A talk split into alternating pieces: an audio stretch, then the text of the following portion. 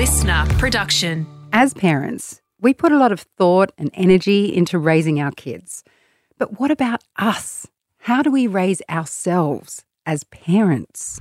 Becoming a parent shifts us out of being just ourselves in the world. And mm-hmm. we are pushed into a role where we're now thinking about another being that is depending on us for life, which is a fairly heavy responsibility. And so that comes with a whole heap of changes, which requires uh, the change in our perspective on the world and how we actually see everything that we do. Today on Feed Play Love, we kick off a 12 week series exploring what it means to be a parent, the choices we make, the ways we cope, and how we can turn old patterns into new actions. Feed, Play, Love with Siobhan Hunt and Rebecca Ray.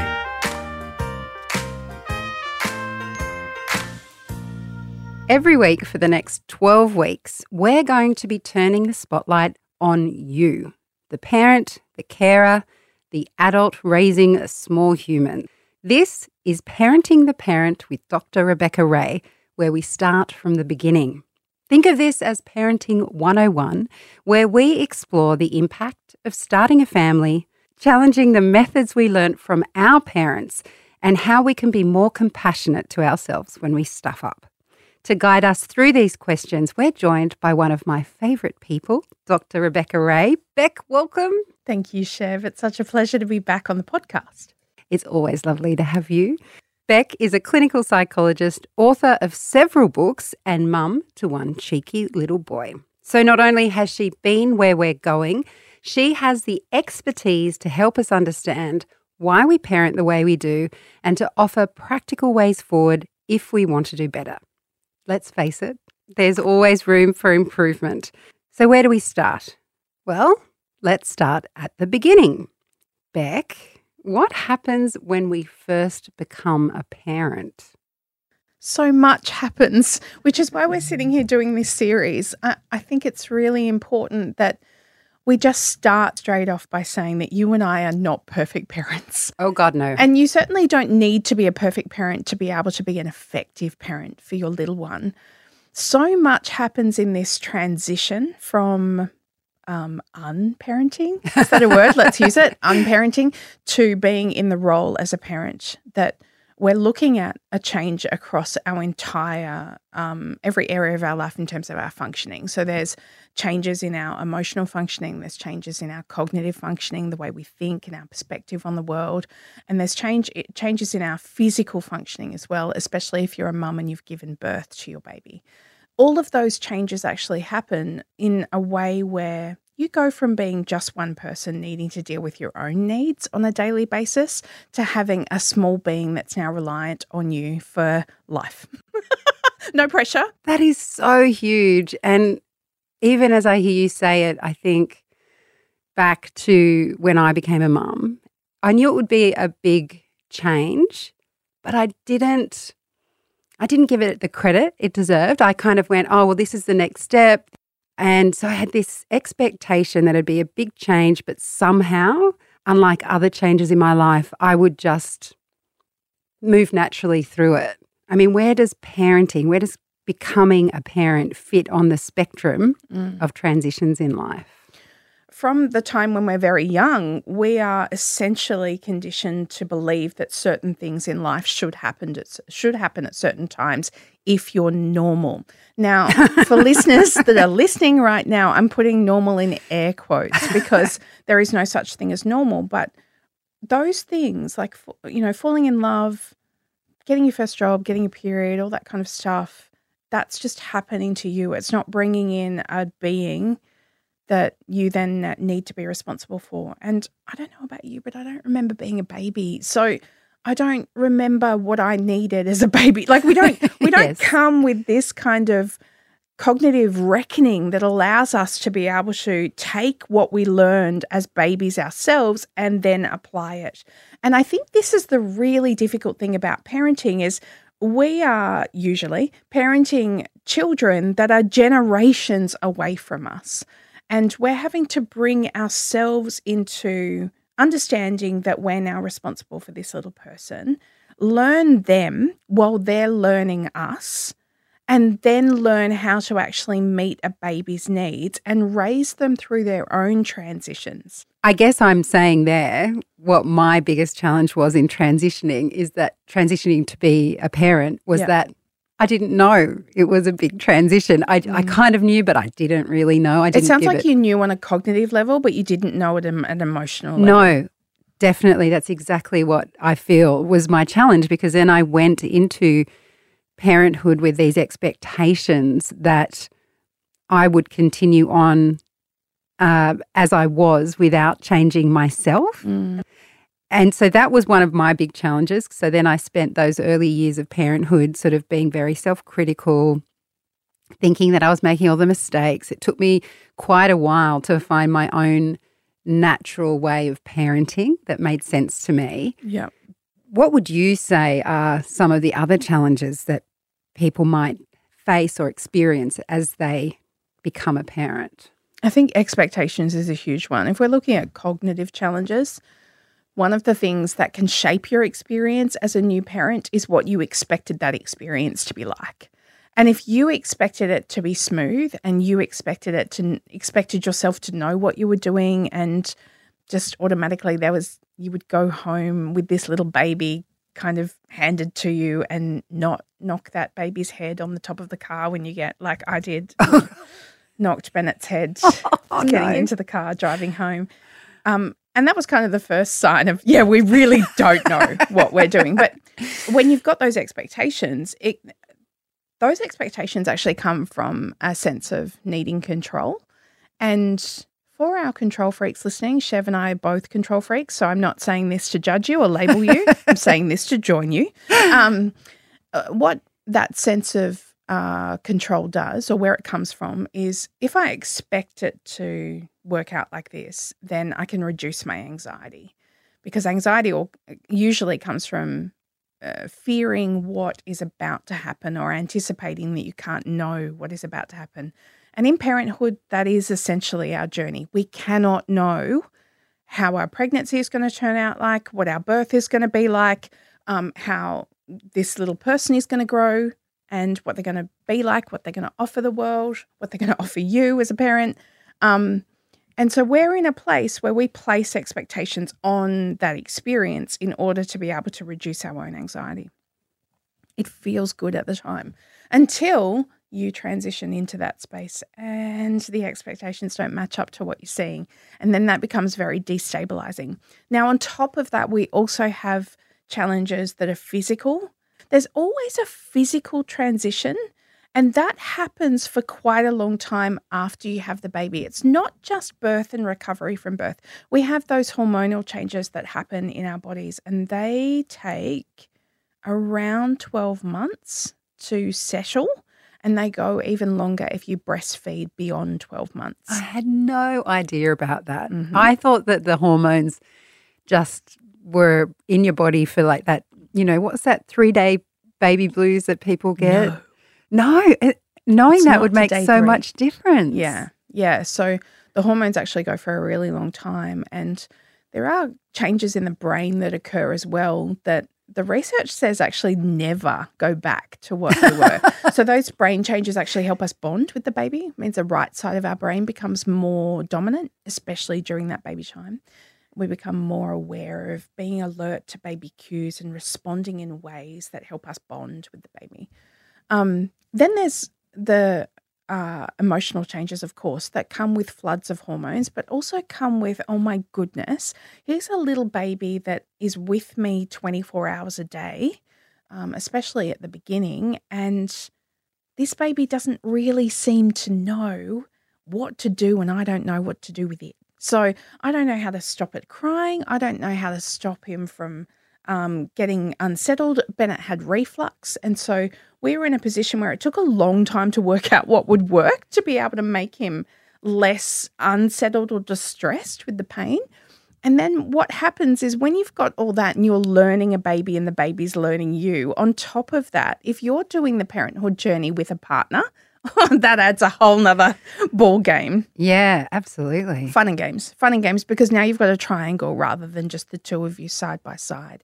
And as you're both learning the baby, you'll often learn differently, especially if one of you is doing primary amounts of parenting, um, which is the case if you're a mum and you're breastfeeding. When you're in that place, what happens is the dynamic between the two of you changes because you, as the mother, become very focused on meeting this baby's needs, especially if you're the one that can because you're breastfeeding. And your partner can often feel like they're a little bit superfluous to the whole situation and they want to be helpful, but they don't necessarily know how. And if you're flooded with hormones, it doesn't necessarily mean you're the greatest at being able to voice that in a way that is conflict free. oh, yeah. I mean, I'm just thrown back to that period where gosh, we used to fight about the most silly things. Um, when, you know, we'd take my firstborn was a girl, so we'd take her out Yeah. to for a stroll or something. The, the things we'd argue about in terms of getting her into that pram, like I think now, what what were we fighting about?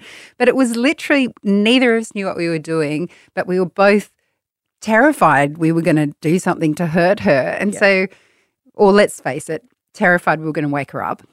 Your relationship, as you just mentioned, has done a complete kind of evolution, if you like. Mm. We, you were knowing that you were bringing another person, but you probably thought we're creating something, we're growing something rather than we're bringing it in. Do you know what I mean? Because then if you're in a partnership and you're bringing someone in, naturally that partnership is going to have to change. Yeah. Um, and It's I not like getting a pet. No.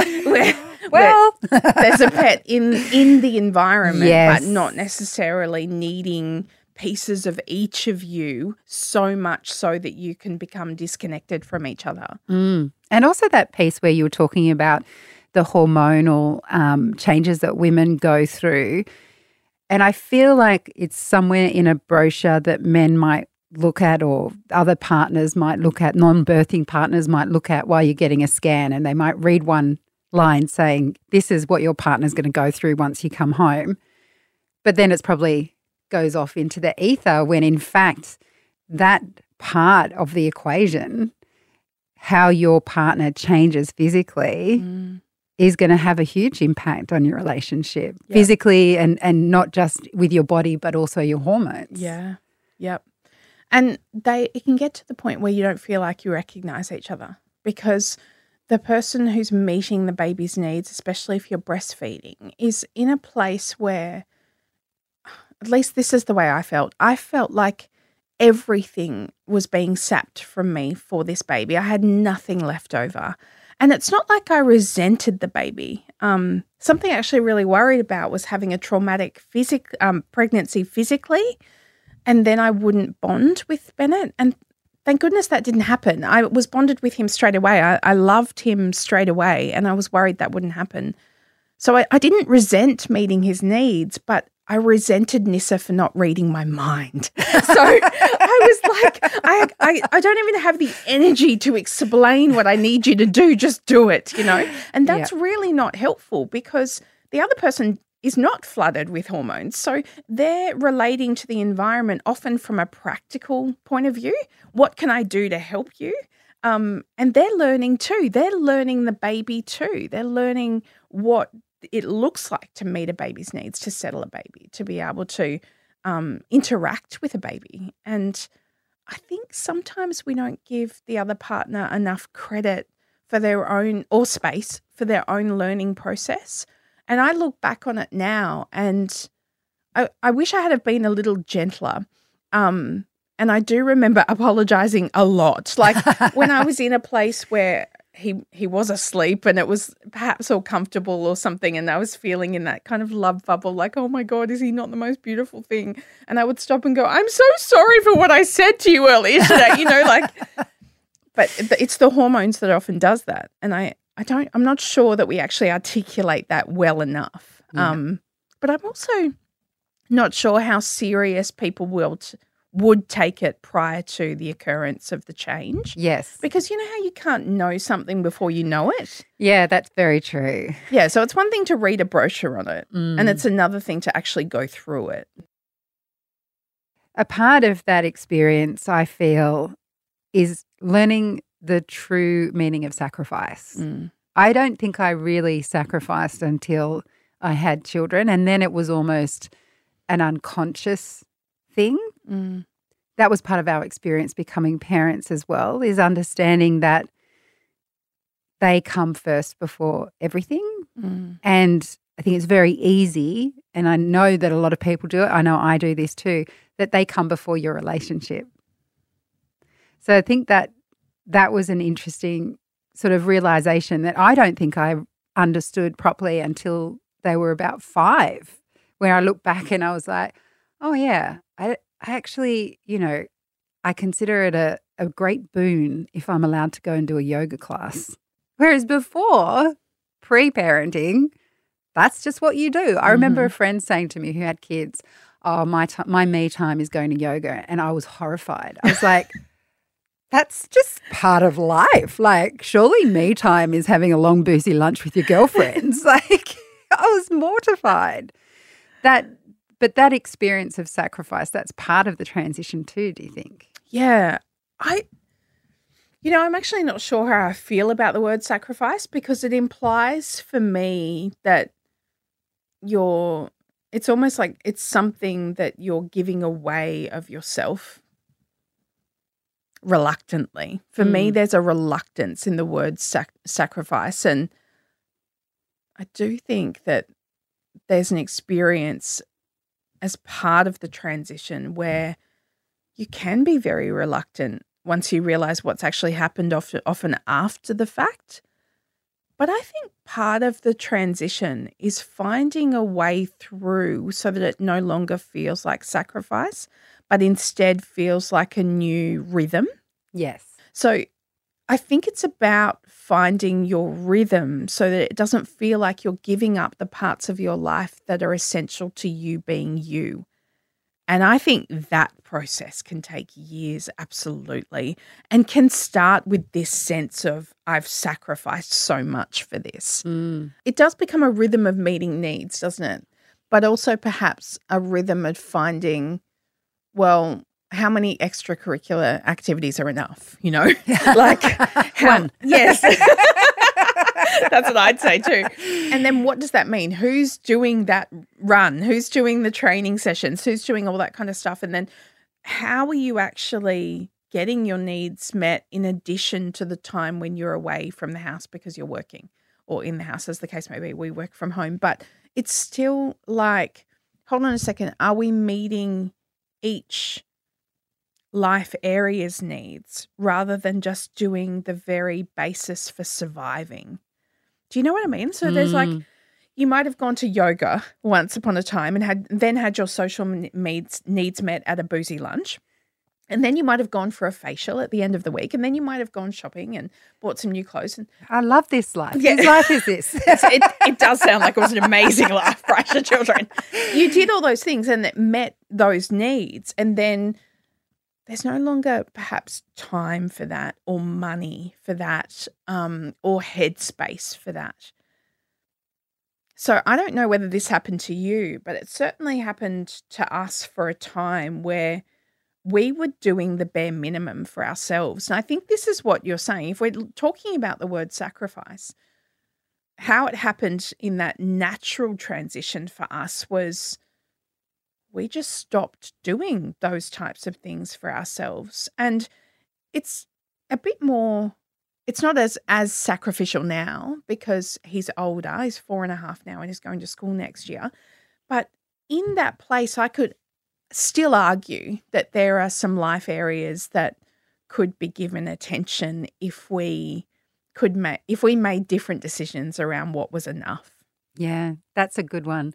If we make different decisions around what was enough, I think that is one of the challenges of becoming a parent is understanding what is enough for everyone, including yourself, yeah right? So we're talking about being a parent and reflecting on the parts of yourself that aren't, I guess, healed in a way or um, evolved enough, or you're not where you want to be as a parent because Yeah. you're finding it's hard raising your child for certain reasons. But if we look at ourselves and say, okay, where are we at? Where am I at? Where Mhm. what is enough for me? Then we can go forward and look at and have healthy relationships with other people. Mm. But you need to make that decision for yourself. Yeah. I feel like that might be a difficult decision for us all to make because of what we're exposed to. Like I sometimes think of Bennett was obsessed with the Wiggles when he was young, when he was about two, and um, that was not a good time lives. I Um, was going to say thank you, Bennett. yeah, yeah, it's not a good time. Um, but you know Emma Wiggle. Emma Yes. Wiggle. Um, she sings. She does Irish dancing. She does ballet. She oh no, I see where this is going. yeah. She she plays the drums. She is proficient in Auslan, Australian Sign Language. She does uh, pretty much pick something, she does it. Yes. And I often think about her, especially now that Bennett is has reached the age he's just started Little Athletics. It's our first extracurricular activity, and I think, am I doing him a disservice if he's if he's not in a lesson for something? Does he need to be having other lessons? Isn't this the is this the age where kids start doing the things? You know, and Nissa's a musician, so I kind of feel like we've got that covered. Like she'll take over there when he's ready to play something. But I do even find within myself this urge to go and look at the literature. Like, when are we supposed to start? What does the research say about when we're supposed to start? And then I stop and go, he's a kid, he's a little boy. And for us to be the best parents for him as we possibly can, I need my mental health to be intact. Like, I, I need for, for there to be downtime and not to be going to a million different birthdays and extracurricular stuff. Yeah. But it's not to say that I don't necessarily experience that struggle about what it's supposed to look like. And I think this is part of correct me if I'm wrong, you're a little you're a few years ahead of, on the parenting journey, but I feel like this is going to come up over and over again throughout the parenting journey. Part of the transition is you don't just become a parent and know what you're doing. No. I only know what I'm doing for a four and a half year old. I don't know what I'm doing for a five year old or a six year old or a seven year old. It keeps changing. Yeah, that's uh, that is absolutely true. Um, my cousin, who is now sixty and has you know grown girls, she said to me when I had my daughter, I can't remember what I said to her, and she laughed and she looked at me and she said, "Chev, I don't know what I'm doing. I I I still don't know what I'm doing because they change. Yeah. we change. Our children change. Yeah. and how do we?" come to a place of recognizing that and working with that so that we are our happiest, healthiest people. I'm not going to say our best selves because that sounds like we're trying to get a medal. We're not. We're just, we want to be good parents and good people. Mm. The key there is the stuff that we carry ourselves and how does that show up through the parenting journey and how does that influence what we perceive to be a good parent? Because that is so key, isn't it? I just want to have done a good job for him. Oh, yes. That's it. I just want to have done. I don't need him to be any sort of occupation or any. I don't put any kind of expectations on what he should be. But I have expectations on what I want to be for him. And how do we determine where that line is? How do we determine what that looks like and what is good to you versus what is good to me? And how do we how do we deal with our stuff along the way? You were saying earlier that you and I are both control freaks, which is definitely true. I did have an Excel spreadsheet for my wedding day. It's a call sheet. Gave it out to everyone. This is what you need to do. Don't talk to me. So, yes, that is part of my personality. And I also have a background in, in journalism, so I like to do my research. There is a lot out there about raising children. I'd say there's more about raising children than there is about what it is to become a parent. But given that I went into it reasonably ignorant, would it have helped for me to read more about that transition? I'm answering this in my head as I say it. How much research do we do? So important that you just said that because how do you know who those people are before you I know? know you So- don't. You- you don't. And if I, if I then say, look, do a bit of research, that might mean that you need to go and sort through 20 authors before you find someone who resonates with you. I felt I needed to do. I I had done a university degree before, obviously becoming a parent, but I remember thinking, why isn't there a university course on becoming a parent? I would have done it. I would have. I would have written my essays. Someone right there's probably an online course for that now. Yeah. Um, plenty of them, I imagine. Uh, look, I think the answer is it depends. It depends on how how you're processing the beginnings of the transition, which is trying to get pregnant and then being pregnant. How are you coping during that time? Because sometimes, especially if you're a personality who tends to lean towards anxiety, doing more research can actually add to the anxiety. There, there is a point where knowing too much is not necessarily helpful. Um, and then there's also the other lean at the end of the continuum where you might choose to know nothing about it because you're being avoidant and sticking your head in the sand and it just feels a little too scary and too overwhelming. What I would encourage people should do is sure, read a book if you want to read a book, but choose one or two people during your journey whose opinions count. And I I specifically mean one or two. I don't mean more than that.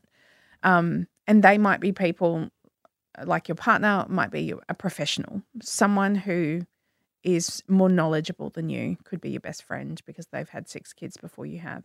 Now, for me, that was my obstetrician. Um, and then second was Nissa. and I, I need to make that really clear because of the experience of um, migraines and sickness during the pregnancy. Um, I was, I just needed to be okay. It was, my mental health was significantly deteriorating during that period because of how sick I was. I was in survival mode just getting to the end of the pregnancy. And so that's what worked for me. And I really strongly advise you to choose the same for you. Choose one or two opinions. That doesn't mean a group on Reddit. And it doesn't mean it doesn't even mean your mother's group because sometimes those microcosms of kind of social interaction can become problematic in and of themselves. So I would say be very boundaried about the choices that you make in terms of whose opinions count. Choose those one or two and stick to them. I think what I learned from, you know, my confusion and not knowing where to go, I think what I learned over time was had I stopped and just thought to myself, what kind of person am I? On a really basic, soulful level, what what resonates with me?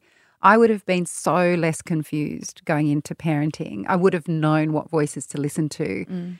because it's so bleeding obvious to me and everybody who knows me A, that I was going to sleep with my child. I was not going to do control crying. Um, I was going to sleep on demand. Like all these things where you do have a choice as a parent how you do it and Yep. everyone's choice is valid. I got so confused Yep. about how to parent because I looked at what other people were doing. Even when you come to this point now, when we're talking about extracurriculars, and I'm like, I, I find myself listening to other parents thinking, oh my God, your child did Chinese and piano lesson and ballet, and it's not even lunch, and my child hasn't out of bed yet, or it's just watching YouTube. And then I start freaking out, thinking, my poor child, well, I've just ruined them. I have to pull myself back and go, hold on, you can only be yourself Yeah. and you will be the best parent when you are yourself. And so, had I known that, then I would have known okay, I need help with settling. I'm not going to go to the person who will tell me to control cry, Yeah. which I did do. And I ended up like drinking wine and crying while she was crying. And then it all went south anyway. And she still sleeps with me, and I don't care. Yeah. And she is happy and healthy. So I think that was something I really learnt the hard way and am still learning. Mm. You know, every time I get pulled by children doing different things and I'm not doing it, homework's a big one. Yeah.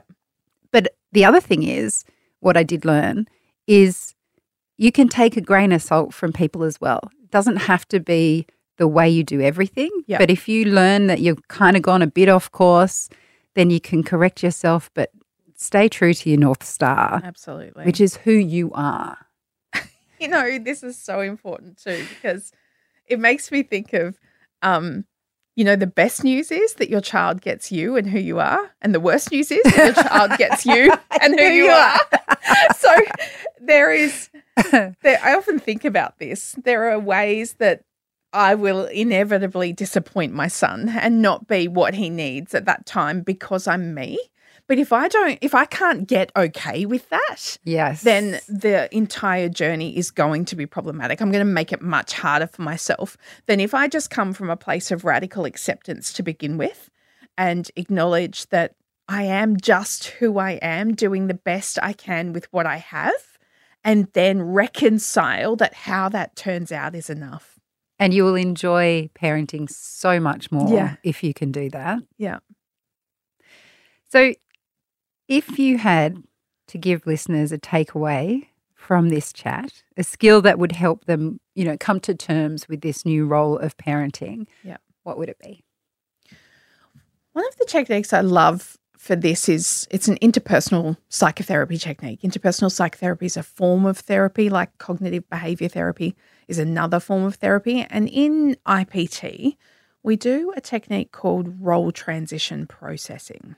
And what that means is to look in a balanced way at the pros and cons of life before the transition, and then look at the pros and cons of life after the transition and find meaning in this new role and how it fits for you. And the reason I love this technique so much is because there are pros and cons with everything. There are a lot of cons with parenting.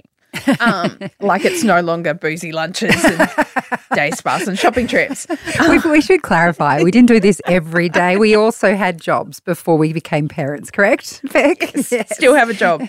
Um, still work very hard. But one of the things is when you're looking at the change in the role, um, because humans are humans, it can be really uh, inviting to devalue everything that's hard about the current role and glorify everything that happened before now. So that you can, in a kind of absolute way, go, well, the boozy lunches were the best and now I don't get to do them. there is now, you know, perhaps the smell of a baby's scalp when they're first born, that delicious, those delicious kind of chest snuggles. Um, and then there's also the fact that every age becomes your new favorite age because of what they're doing. When you look at the old role versus the new role in a balanced way, it helps you to find meaning in your place in this new role. Wonderful, Beck. Thank you so much for your time today. Thank you for having me. That was our first episode in our series, Parenting to Parent with Dr. Rebecca Ray. In our next episode, we get into the neuroscience of parenting, exploring what actually happens in and to our brains when we become a parent. It's fascinating stuff, and I can't wait to jump into that one with you next week.